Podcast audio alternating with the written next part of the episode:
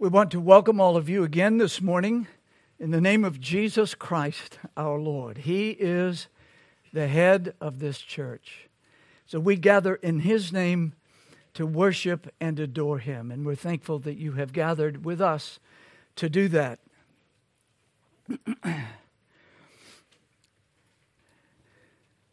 if you have a cell phone, would you please check it now and make sure that it's on mute.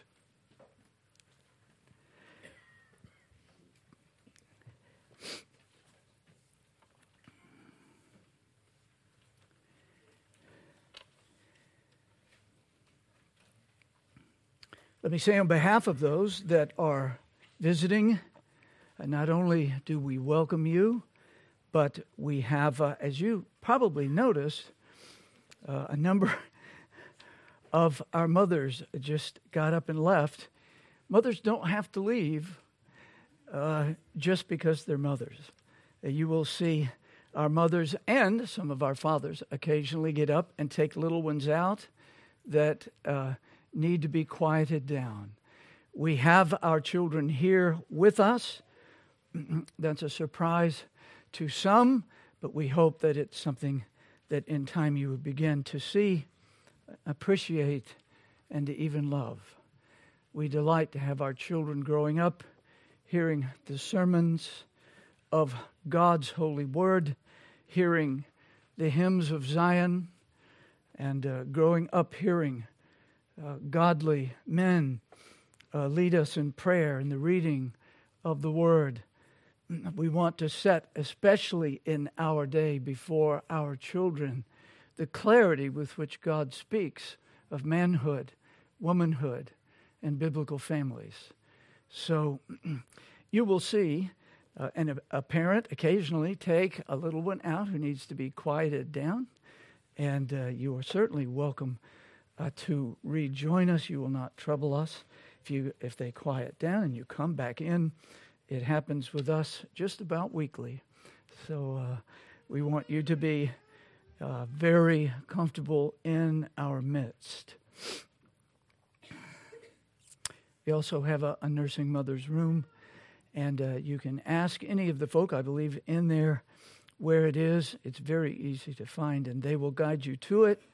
Uh, both uh, the room right through that door is where you would take your little ones if you need to quiet them, and if you want the, the nursing mother's room uh, someone will point that out to you. Both of those places have screens so you can continue to follow the message. Well, that being said, uh, please open your Bibles to Hebrews, the epistle to the Hebrews.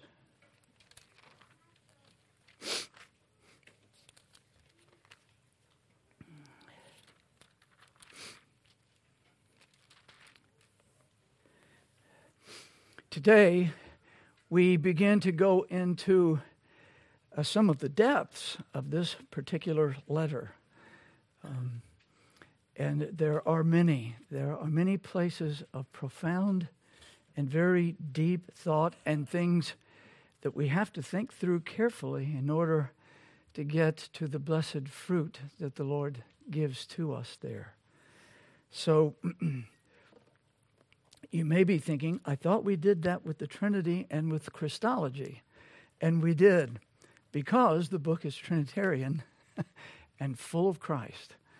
And we will be seeing, as we saw from last week, as we move through the letter, that the five things that I mentioned are important. They are com- uh, comparisons and contrasts that we need and that will help us actually as we start wrestling with some of the deeper things that are here. that begin in the first four verses, and uh, that's the springboard to the rest of the letter. There will be a lot more for us to consider deeply. But I, but I urge you, the deep dive is really worth it.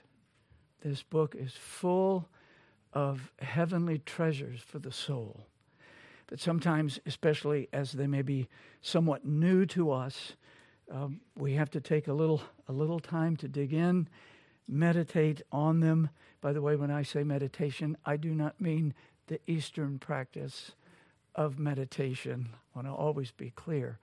Biblical meditation is taking a truth. In fact, it's number one, it's getting away from everybody else. Number two, it's getting alone with the Word of God and praying over what you're reading and then thinking about it until the truth that is there really be- begins to take hold of your heart. That is a biblical practice from the Old to the New Testament. And I urge you, uh, it, it's probably the, one of the hardest of the disciplines. If you have a mind like mine, uh, it's, it's always in high gear and ready to run to something else. And uh, I have to slow down, pray, and get my mind in an attentive mood. And um, there's always something coming a text, a call, an email, or something that I forgot. And so uh, I urge you uh, take the journey with Hebrews. It's really worth it.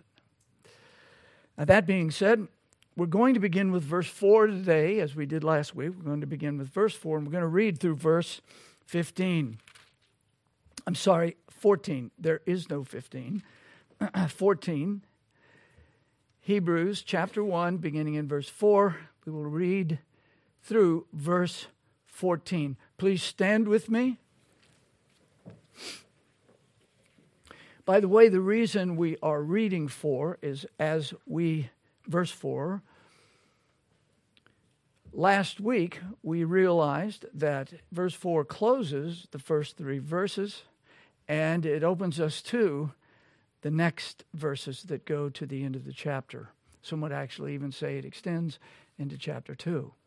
So we begin with verse 4 to prepare our hearts for what follows it. Let's now give our attention to the Word of God. Hebrews 1, verse 4 being made so much better than the angels, as he hath by inheritance obtained a more excellent name than they. For under which of the angels said he at any time, Thou art my son, this day have I begotten thee? And again, I will be to him a father, and he shall be to me a son. And again, when he bringeth in the first begotten into the world, he saith, And let all the angels of God worship him. And of the angels he saith, Who maketh his angels spirits and his ministers a flame of fire. But unto the Son he saith, Thy throne, O God, is forever and ever a scepter of righteousness is the scepter of thy kingdom. Thou hast loved righteousness and hated iniquity. Therefore, God, even thy God, hath anointed thee with the oil of gladness above thy fellows. And thou, Lord, in the beginning hast laid the foundation of the earth, and the heavens are the works of thine hands. They shall perish, but thou remainest. And they all shall wax old as doth a garment, and as a vesture shalt thou fold them up, and they shall be changed. But thou art the same, and thy years shall not fail. But to which of the angels said he at any time, Sit on my right hand until I make thine enemies thy footstool? Are they not all ministering spirits sent forth to minister for them who shall be heirs of salvation? Amen. Amen. May the Lord add his blessing to the reading of his word. Let us remain standing for our pastoral prayer this morning. Brethren, let's unite our hearts in Christ.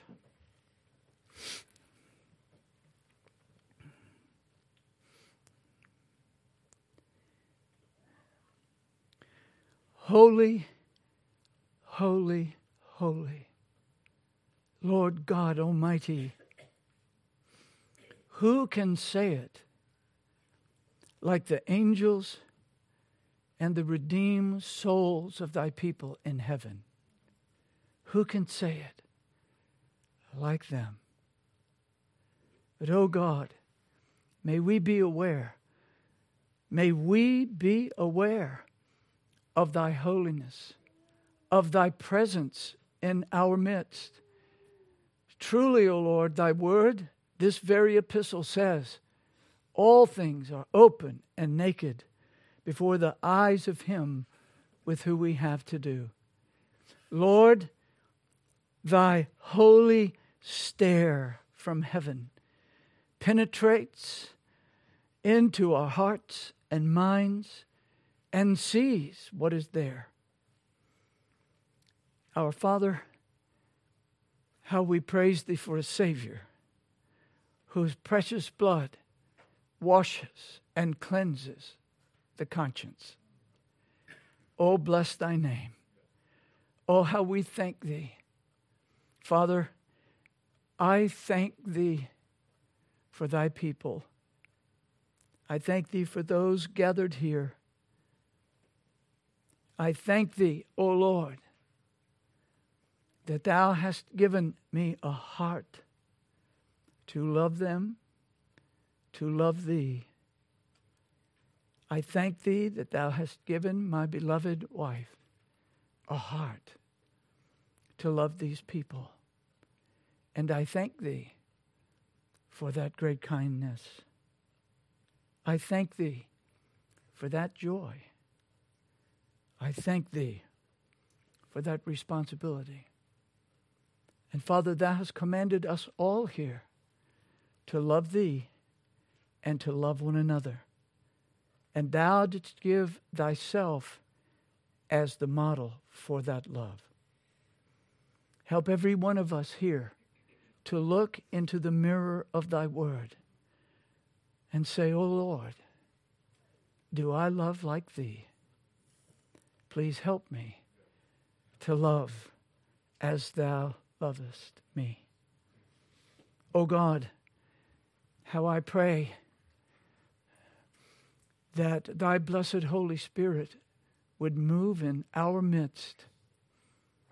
I know, O Lord, that there are those here this morning who do not know thee in a saving way.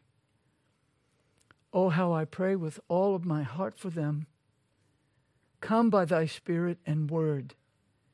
Open their hearts. Draw them out of darkness into the glorious light of the Savior. Oh, do that, Lord. Do that.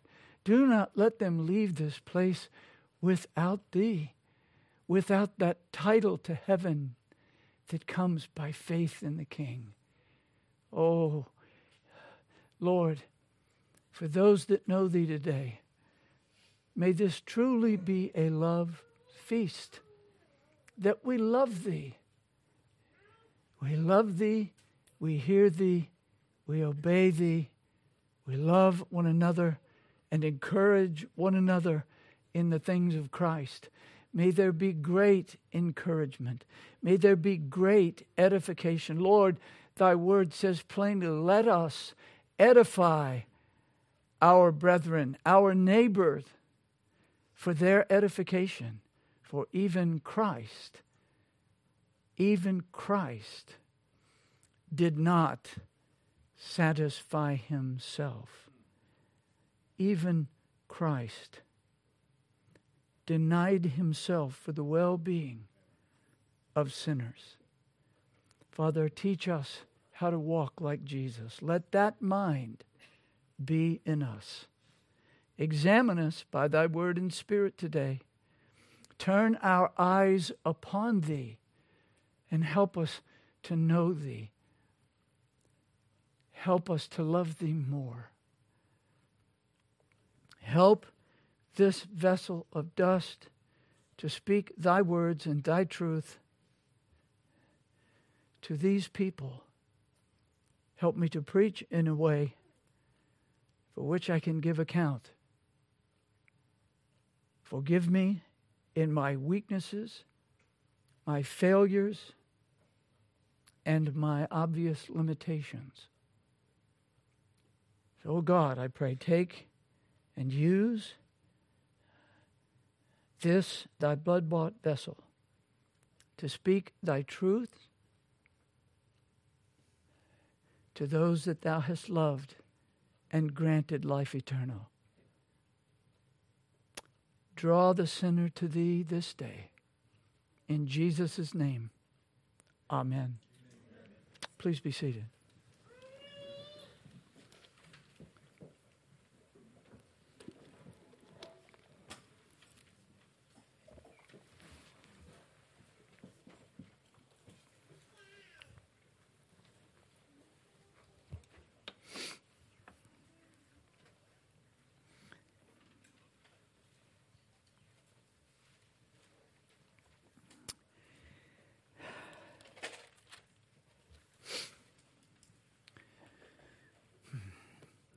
This sacred text declares that Jesus, the God man, is so much better than the angels.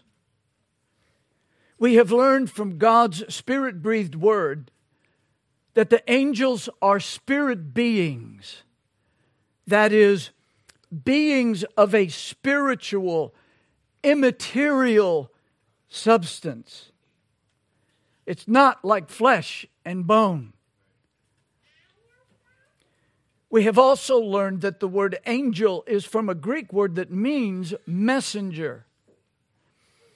There are different kinds of angels, such as cherubims and seraphims, and they are glorious, mighty beings. Angels are innumerable engaged in earthly activities and engaged in the heavenly worship and adoration of God. And as God's ministers, they often appear in some of the most important moments of human history, biblical history.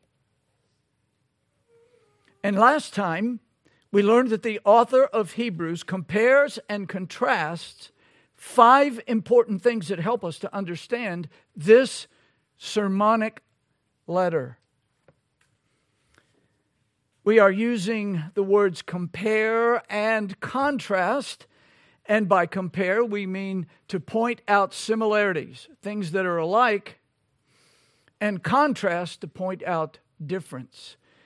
The author of Hebrews, guided by the Holy Spirit, uses that comparison and contrast in an extraordinary, skilled, almost artistic way.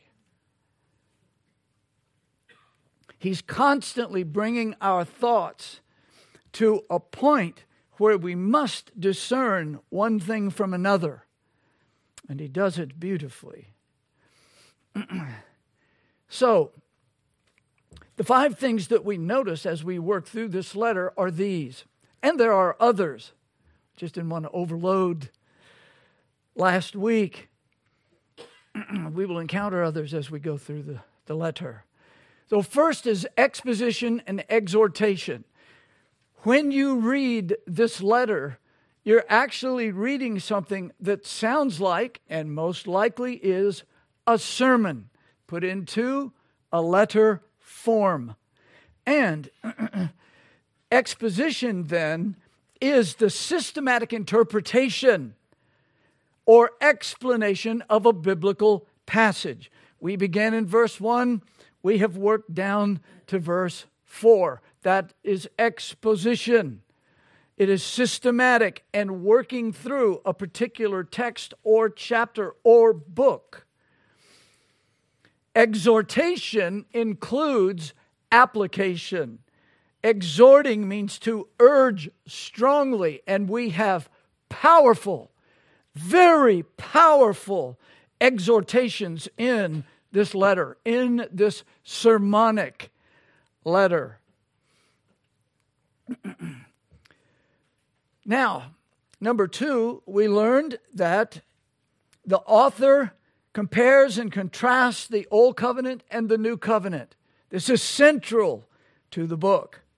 For example, the Holy Spirit begins the letter by telling us in time past, God spoke by his prophets. But in these last days, he has spoken by his Son, Christ Jesus. There's something similar there. God uses mouthpieces, prophets. The Lord Jesus Christ was certainly a prophet, but there's a contrast. Christ is the better, the final revelation of God. He's the very thing that the Old Covenant prophets were pointing to. And the covenant the, and the kingdom that he brought uh, far outshine the kingdom of Israel. Number three, heaven and earth, or heavenly things and earthly things.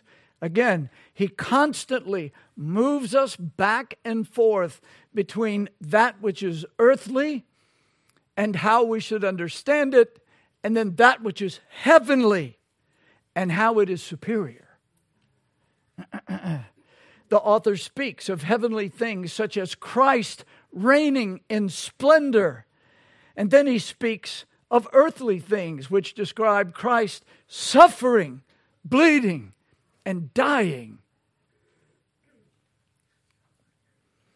Fourthly, Christ's humiliation and exaltation. This is connected to number three. It's, it's the same thing in uh, set before us in a slightly different way. we look at Christ's humiliation here in this world, but we don't see him humiliated in the glories of heaven we see his exaltation. And as we see today, he is the object of worship. The author points to the eternal Son of God becoming man to accomplish the, to accomplish the salvation of his people.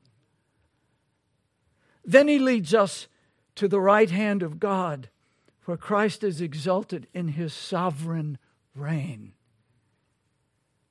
The beauty of his kingship. Lastly, number five, Christ's deity and humanity. Christ the Son, second person of the Holy Trinity, has always been and always will be God the Son, second person of the Holy Trinity. I repeat, He always has been, He always will be God, God the Son.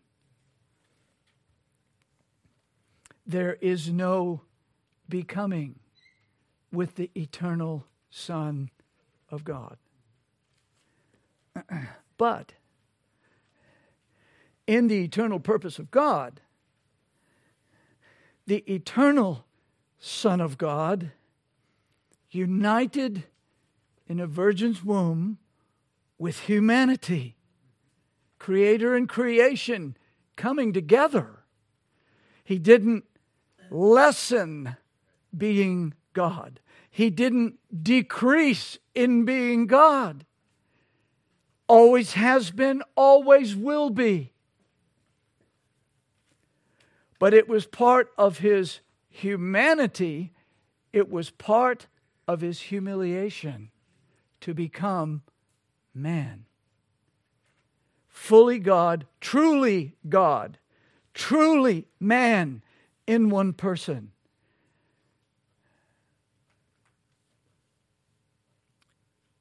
In this union, in this incarnation, he died upon Calvary's cross. God cannot die. That is why he took humanity to himself. God cannot die. God did not die, but the God man could die and did die for the salvation of his people. That is the love of God.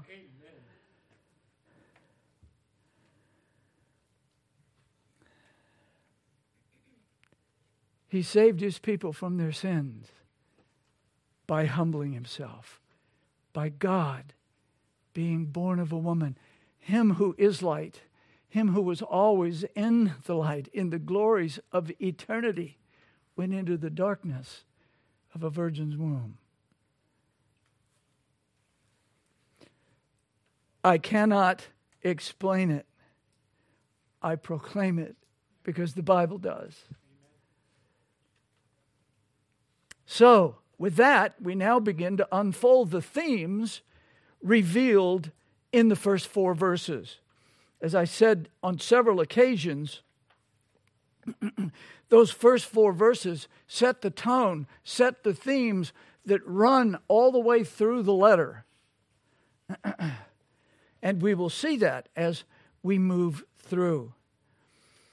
And we begin with the comparison and contrast of Jesus and the angels following the contrast between Jesus and the prophets. so, the title of this message is Let the Angels Worship the Son. Let the angels worship the Son. That's what we've come to do today. I don't know how angelic we are, but I do pray that we came filled with His Spirit and the desire to honor and exalt Him. So, may our gracious Heavenly Father reveal the glory and the beauty of Christ by the power of the Holy Spirit. And may all of this provoke us, not in a wicked way, but provoke us, move us deeply to greater and higher worship.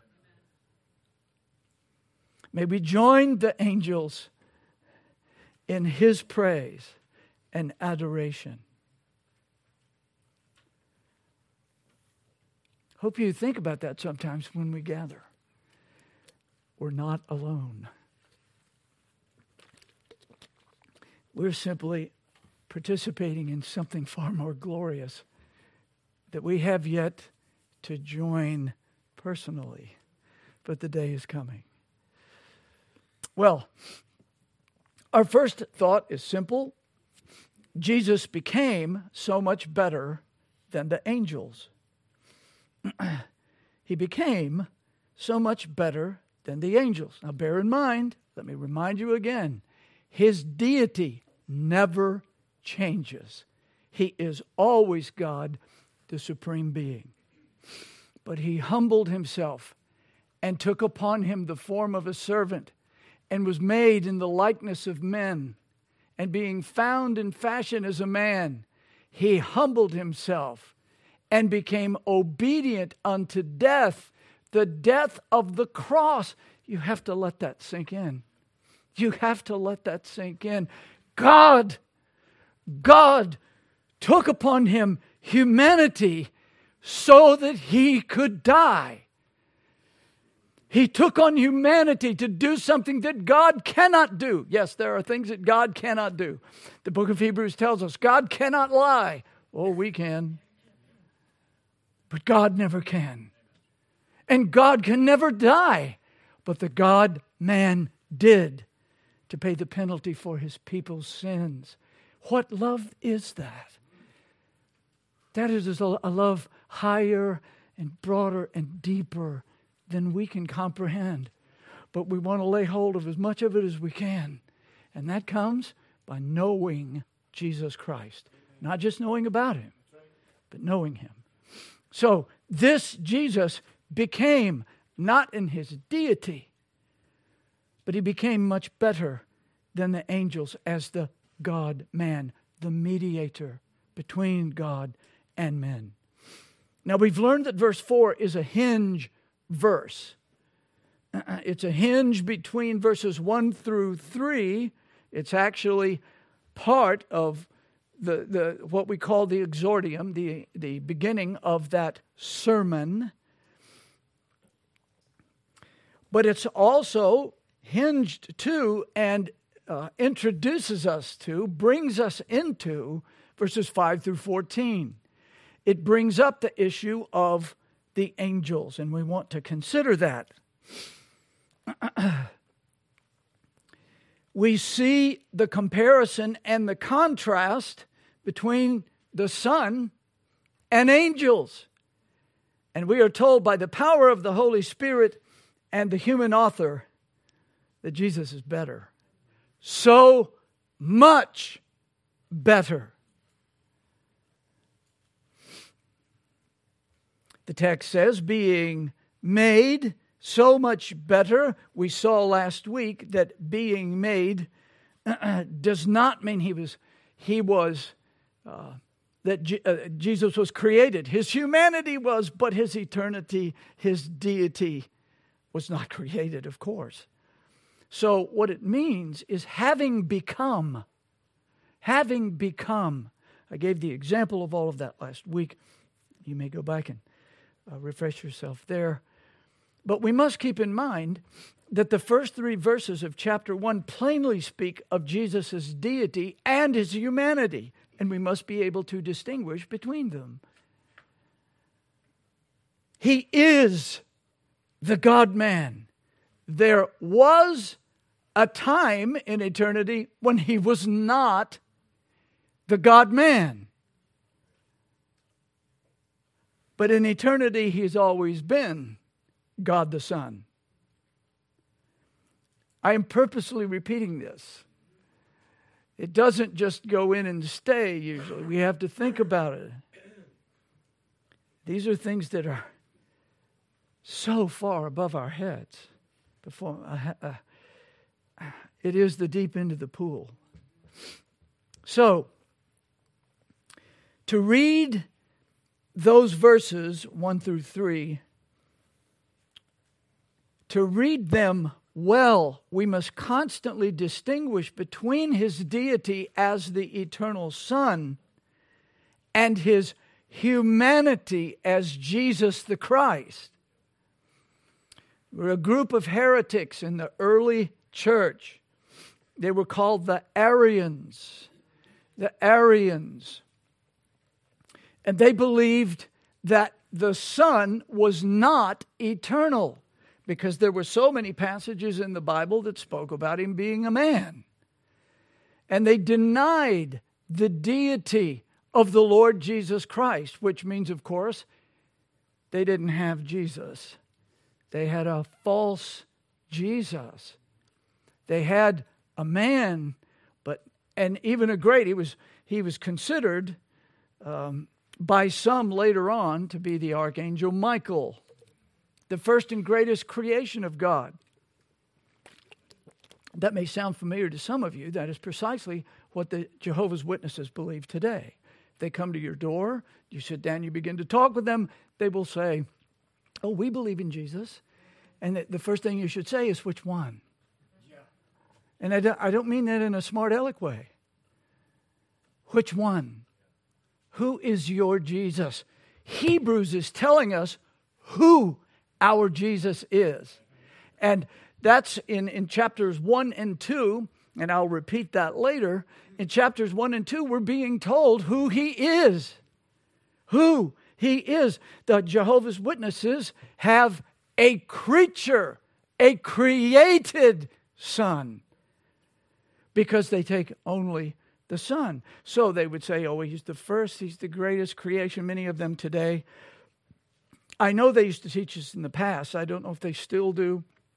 I haven't read their literature lately, but uh, they they believe that it is the ark. They used to believe that it was the archangel Michael. So you would have the Father, the archangel, and the Holy Spirit. They saw simply as a force, like a radar beam or a radio beam. So, in the name of the Father, the Son, and the Holy Spirit, you would be talking about in the name of a creator, a creature, and a force. I'm not mocking them. I'm telling you, this, this is what they hold. That's why knowing this Jesus and trusting Him alone is salvation. You can't have just any old Jesus. And there are many, but only one of them saves. It's this one. So, having said that, as the eternal Son of God, he never became better than the angels. He was always their creator and sustainer. Are you with me? He was always their creator and sustainer. They were creatures. He is creator. But as the one mediator between God and man, the man Christ Jesus, he is the mediator that saves, the Savior, the Lord, the prophet, the priest, the king. He's glorious. We should have the highest views of him. Notice, he is the one mediator, that means a go between. He is the one go between between God and man, and he's perfectly suited to be that because he is God and man in one person. That's your Savior. And it's because he could lay hold of God and he could lay hold of us that he's so glorious.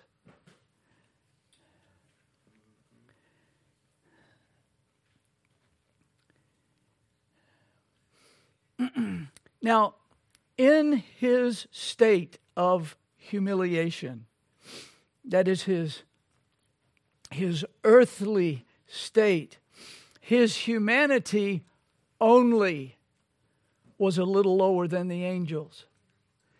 Now, the author, under the power of the Holy Spirit, tells us that. That's not a deduction, that's what he says.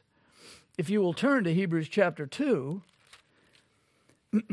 in chapter 1, he primarily focuses on the deity of Christ, though he does point to the God man aspect.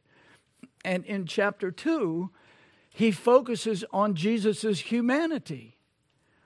In chapter 2, verse 5, it says, For unto the angels hath he not put in subjection the world to come.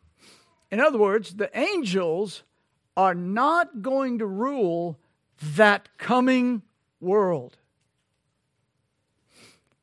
whereof we speak.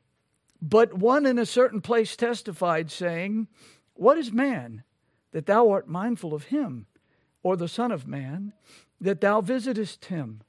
Thou madest him a little lower than the angels, thou crownest him with glory and honor, and didst set him over the works of thy hands. Thou hast put all things in subjection under his feet, for in that he put all in subjection under him, he left nothing that was not put under him. But now we see, listen carefully, now we see not yet all things under him. What is that talking about? We go back to Genesis.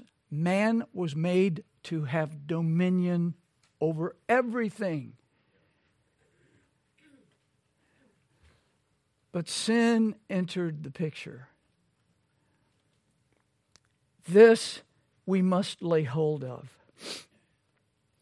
The author of Hebrews was quoting in that passage Psalm 8 and pointing out that God made man to have dominion. He was to be co regent with God, ruling over all things. All creation, that's what we were made to do. That's constantly, unfortunately, why we, con- we always want to have dominion over somebody. It's true, it's hijacked by sin. Why do people want to climb the highest mountain? Why do they want to get in an airplane and jump out a couple of miles up? Why do they what they want to dominate? They want to conquer. We were made to rule with God. Boy, have we fallen. Mean, look, look at the rule of our country. Can't, pass, can't seem to fast and pray enough.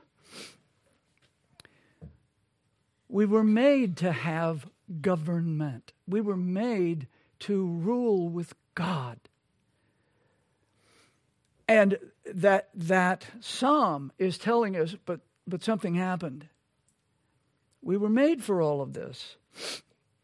The author of Hebrews quotes that psalm, but the entrance of sin in Adam's fall is why we do not see all things in subjection to man. But then, thank the Lord, Hebrews 2 9 declares, but, and that little three letter word sometimes introduces the best parts of the Bible. This is one of them. But we see Jesus. We look at man, God gave him everything to reign over. Mm. But in contrast, the comparison is men and Jesus was a man. But the contrast is we see Jesus, who was made a little lower than the angels for the suffering of death, his humiliation, crowned with glory and honor, his exaltation. Same verse. We see him crowned with glory and honor. That's talking about the kind of scene we're looking at in the first four verses of Hebrews. Jesus at the Father's right hand, crowned with glory and honor, ruling and reigning. This is what the author of Hebrews is pointing to. As a man, Jesus was a little lower than the angels. His humiliation, this was something that he did voluntarily. He was a little lower than the angels, but he became better than the angels by accomplishing the Father's eternal purpose of salvation as the man, Christ Jesus, as the sinless man, Christ Jesus. Never was a sin applied to him. He was accused of being a sinner. He was the spotless Lamb of God. He was the sinless Son of God. So, he became better than the angels. We might put it this way Jesus was made a little lower than the angels as a human man to become higher than the angels as the God man, having accomplished everything that God the Father gave him his sitting at the right hand of God declares to the entire universe he is seated in God's throne. Do we understand what that means? He is participating and governing as the sovereign of the universe. Used to be an old hymn. I should have looked it up for us. But it begins there is a man, a real man in heaven.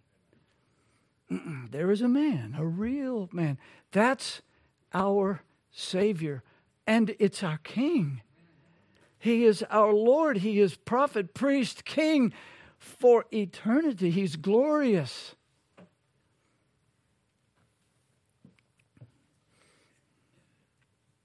The eternal Son united with humanity in the virgin's womb so that the glorified God man could sit in his Father's throne, ruling the universe in absolute sovereignty. He's the sustainer of all things. That means he's the one controlling providence. You thought about that? Is your heart beating? He's keeping it beating.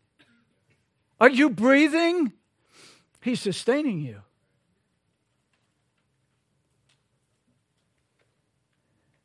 And he sits in glory.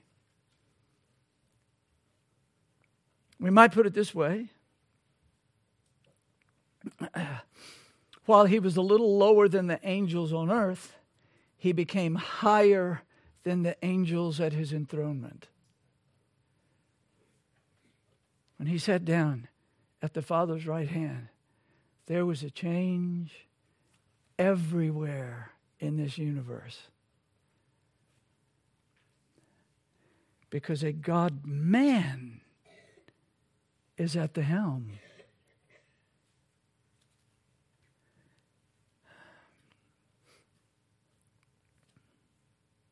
As Paul says to the Ephesians, Hebrews and Ephesians cast a lot of light on each other. As Paul says to the Ephesians, that ye may know what is the hope of his calling and what the riches of the glory of his inheritance in the saints and what is the exceeding greatness of his power to usward who believe.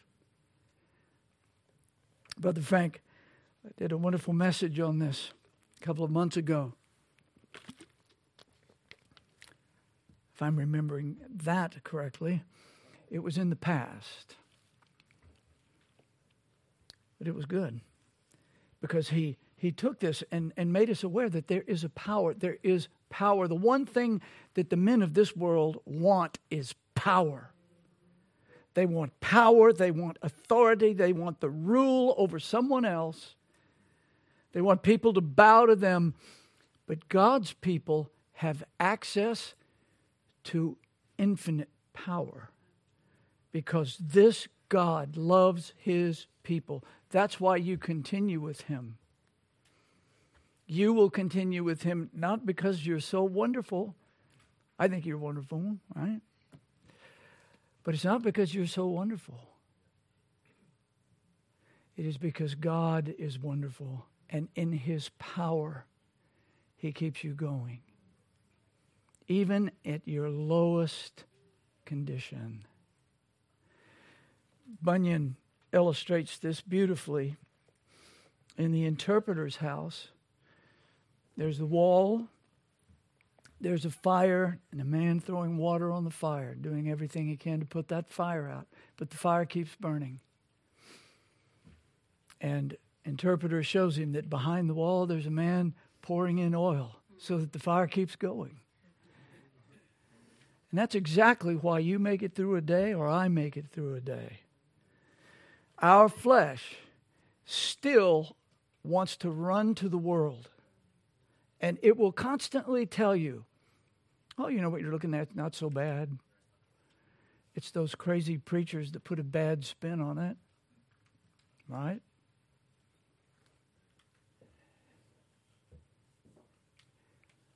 It's far worse than you can possibly imagine. And if the Lord does not intervene, which I'm praying that He will, we're going to see a lot worse than what we're looking at now even secular commentators are beginning to say, uh, things are getting bad. And they are. I'm not here to pour water on the fire. I want to tell you about the one who pours oil on the fire so that you keep going with him. Amen. So, we have mighty power. We have the living God. We have His Spirit. We have His Word we have been made new creatures, and He gathers us together in His church where we should be mutually encouraging each other to go on in the fight. Go on. Many one of the problems, many of us just not in any fight. We laid down with the world a long time ago. When you stand up for Christ, you don't have to look for trouble. It will find you. Get faithful and then get ready to stand. so he says, it's this exceeding greatness of his power to usward who believe, according to the working of his mighty power, which he wrought in Christ when he raised him from the dead and set him at his own right hand in the heavenly places, far above all principalities and powers and might and dominion. That's what we're looking at at the beginning of Hebrews. Far far above all principality and power and might and dominion and every name that is named, not only in this world, but also in that which is to come. Oh, wait a minute. That's something that we often don't think much about. and I'm hopeful that as we go through Hebrews, we begin to realize that's something we ought to be thinking about. The world to come. Why? Because it's more real than this one. This one's going to burn. God's going to burn it up, and the heat will dissolve. It won't be a flood, it will be a conflagration. It will be incinerated. All of man's little trinkets, all of his statues, you know, all of his medals, all of his stuff, all of this that said, I'm something will be gone and we will be nothing before God except righteous or damned.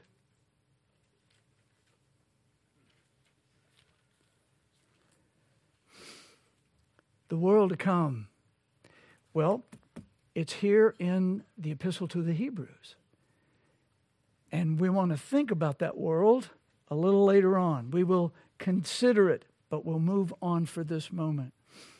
Paul simply closes by saying to those Ephesians, we can know all these wonderful things in Christ, not only in this world, but in that which is to come. It will be far greater. Well, how did the Son obtain a more excellent name than the angels?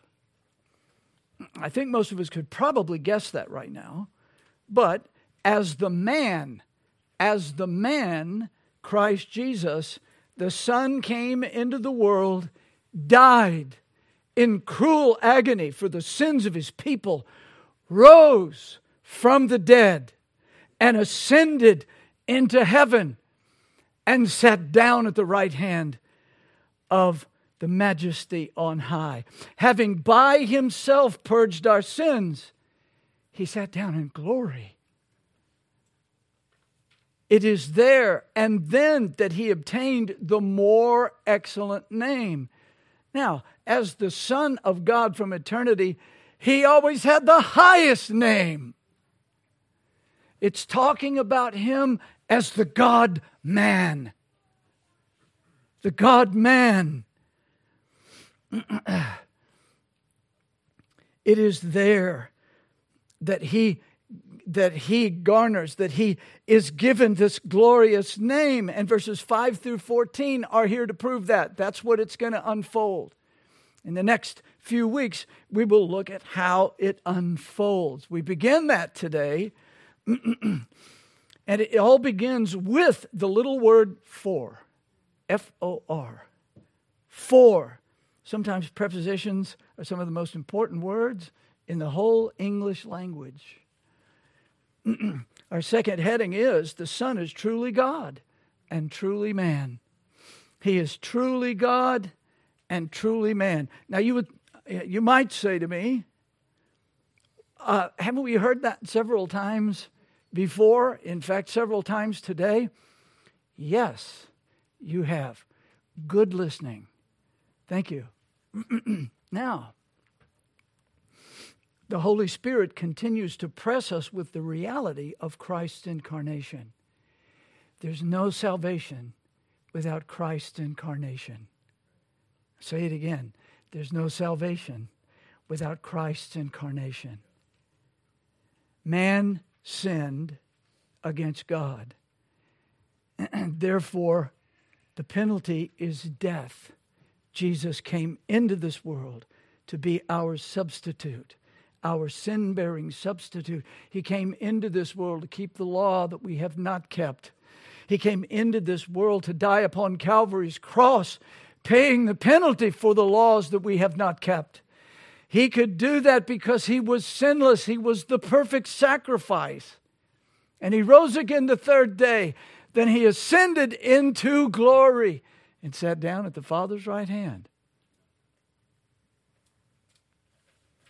The incarnation is central. It's one of the most important doctrines in all of Scripture, and it regularly comes under fire. Uh, heresy, attack, doctrinal deviation. So, as I said earlier, chapters 1 and 2 of this letter go to great lengths to reveal to believers to feed our souls with who Christ is who Christ is. so the Holy Spirit says, For unto which of the angels, there's that, that word for, for unto which of the angels said he at any time, Thou art my son? This day have I begotten thee.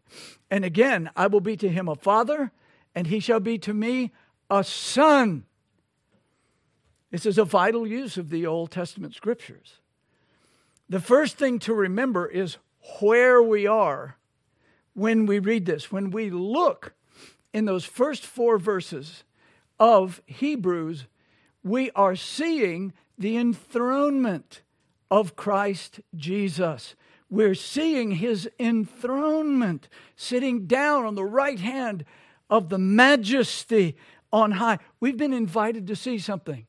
The Lord doesn't always pull back the curtain and let us see things in heaven, does he? But he did in Genesis 1, did he not? When he pulled back the curtain and, and we get to see some of that glorious counsel where it was said, Let us make man in our image and let them have dominion.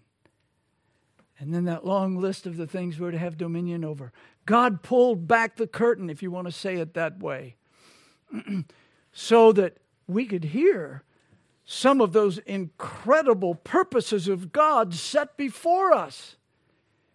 Imagine that God has invited us to that. We, we see something like that here. When Jesus had accomplished our salvation, when he did everything necessary to save us from our sins, God says, Watch. He rose up, he ascended into glory. The, the disciples were watching him go up. They were stunned. Where was he going? To the right hand of the Father. We get told where he went, and he sat down.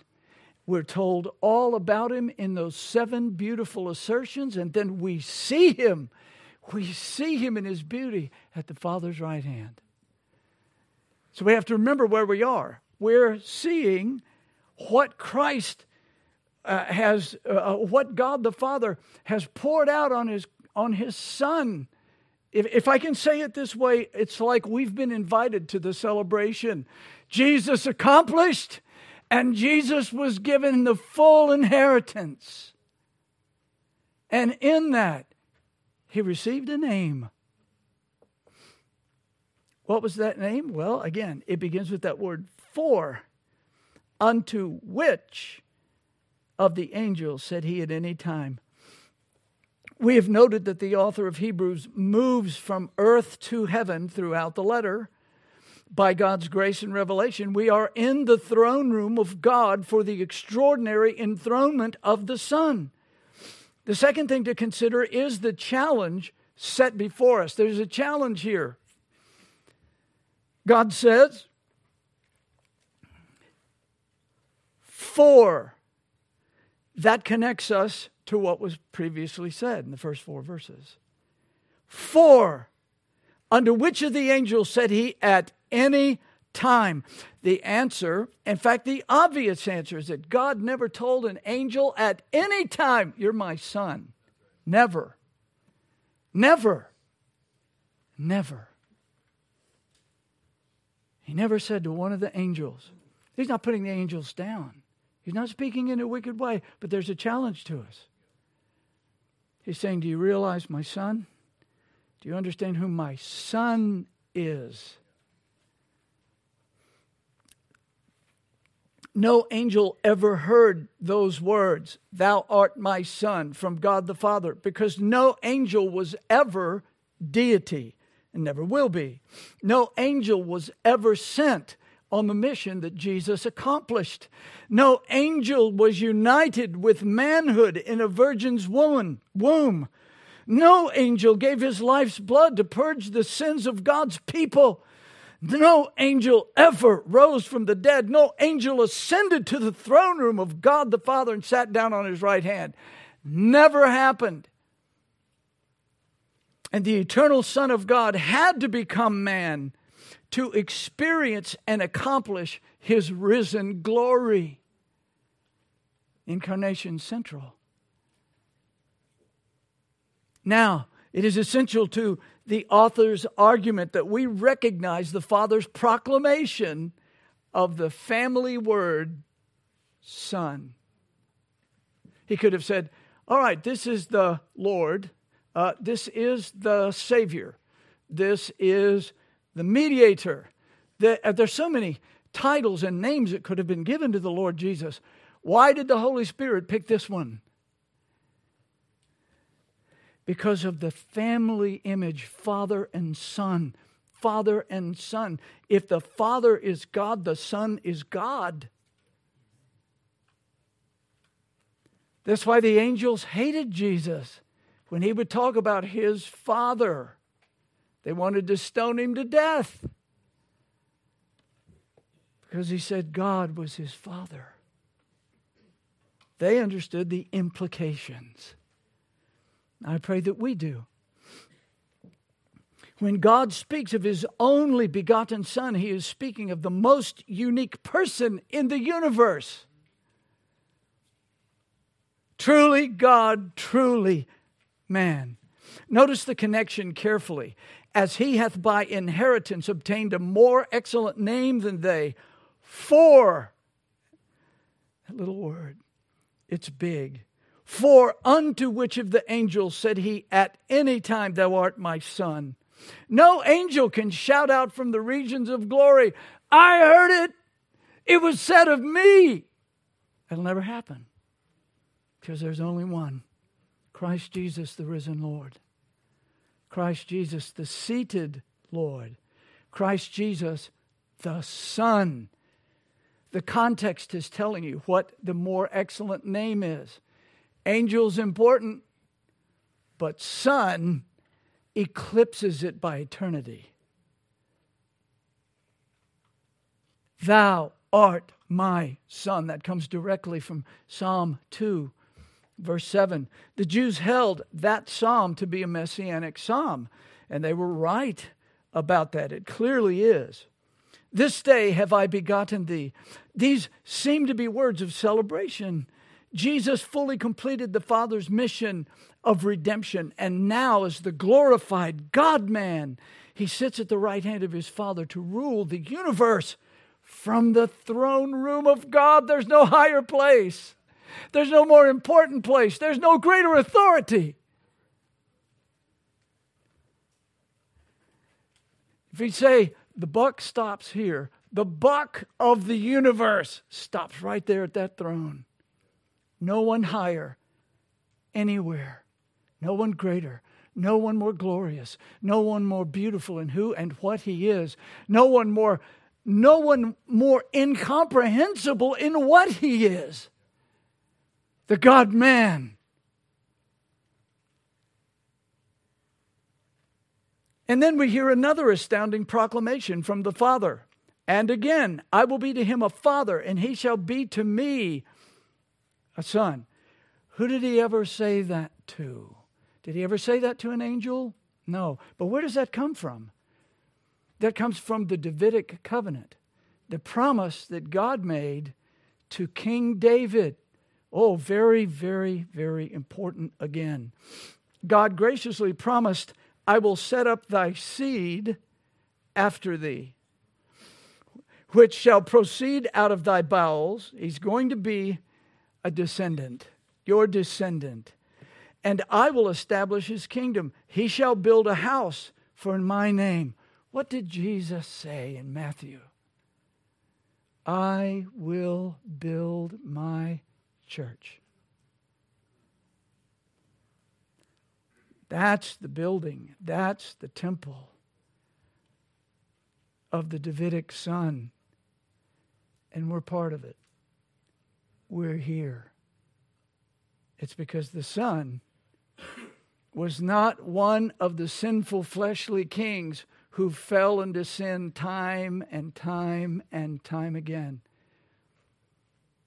It's Jesus who is the Son, the Son that did the Father's will.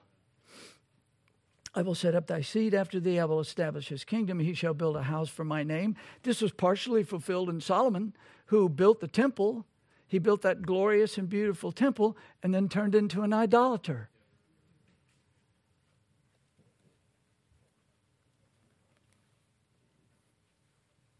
I will be his father, and he shall be my son. If he commit iniquity, I will chasten him with the rod of men. That's exactly what he did to the, un, uh, the disobedient kings. That is exactly what he did. And I will chasten him with the rod of men and with the stripes of children of men. But my mercy shall not depart away from him, as I took it from Saul, whom I put away before thee.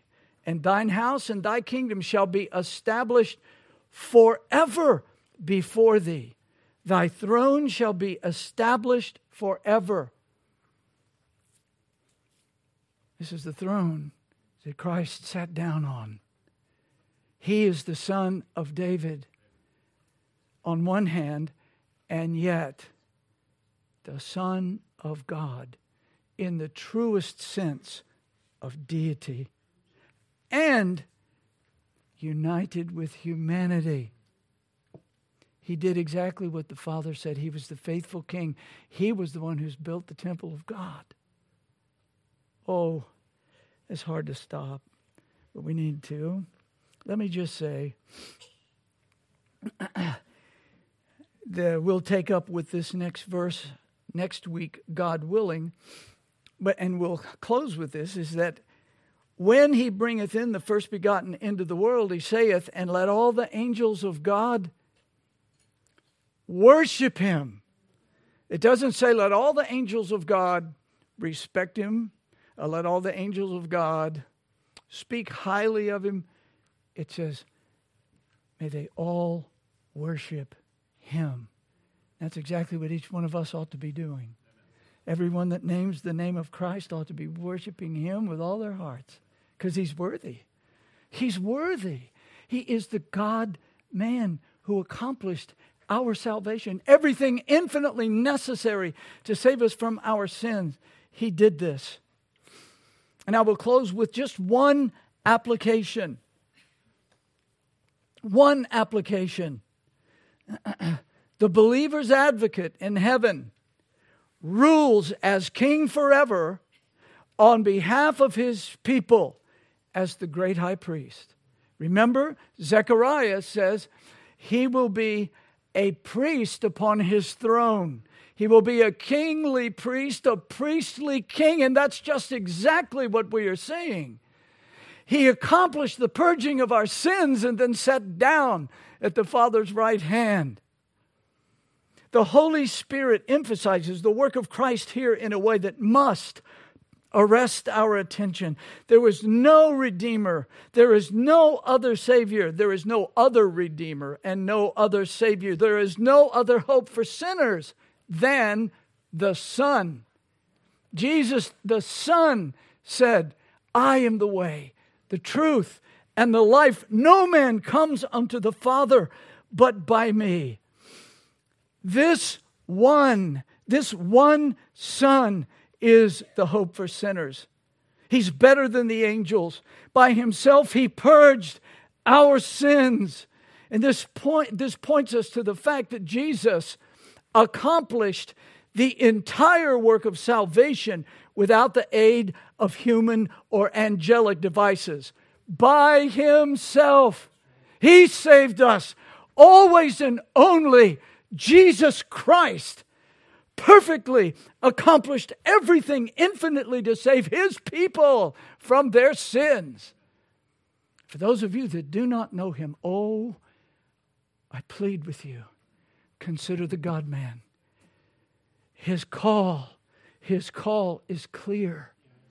It's clear. Come unto me, all ye that labor and are heavy laden, and I will give you rest. How can he? Because he's the only Son that has accomplished everything that we need for the salvation of our souls.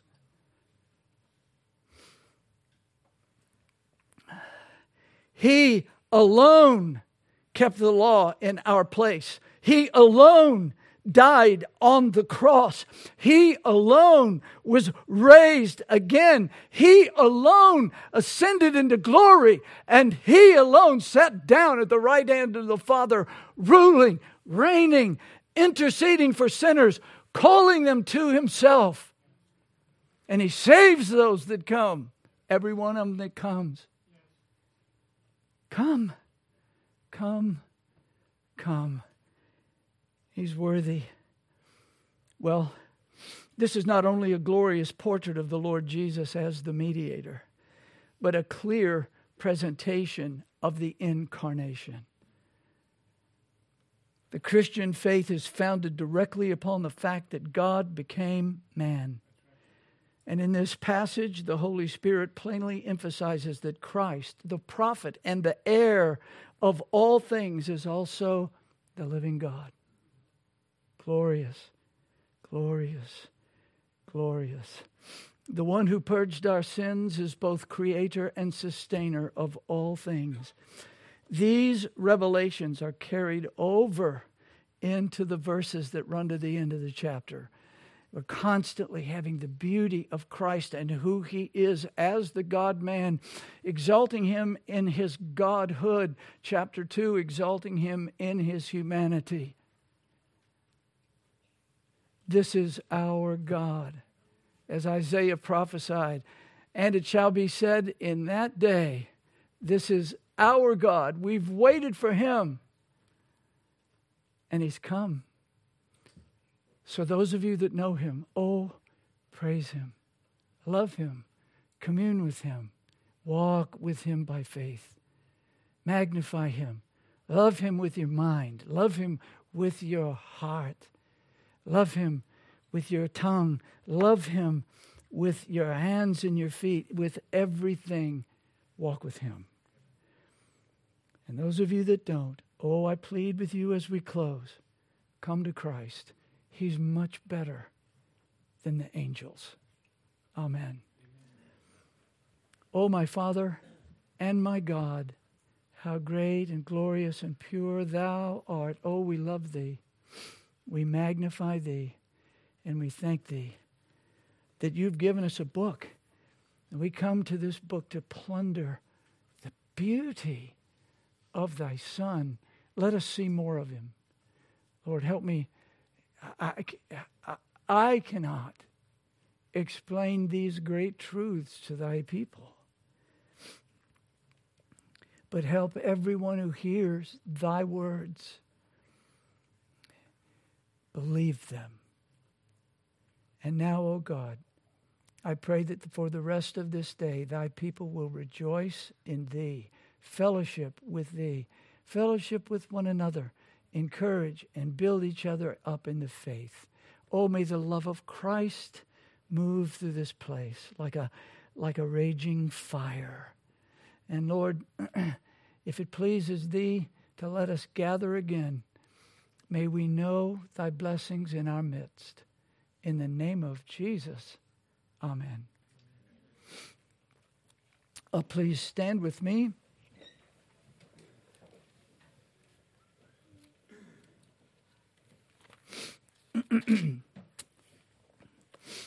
now the God of peace that brought again from the dead our Lord Jesus, that great shepherd of the sheep, through the blood of the everlasting covenant, make you perfect in every good work to do his will, working in you that which is well pleasing in his sight, through Jesus Christ, to whom be glory forever and ever. Amen. May we go in his blessed name.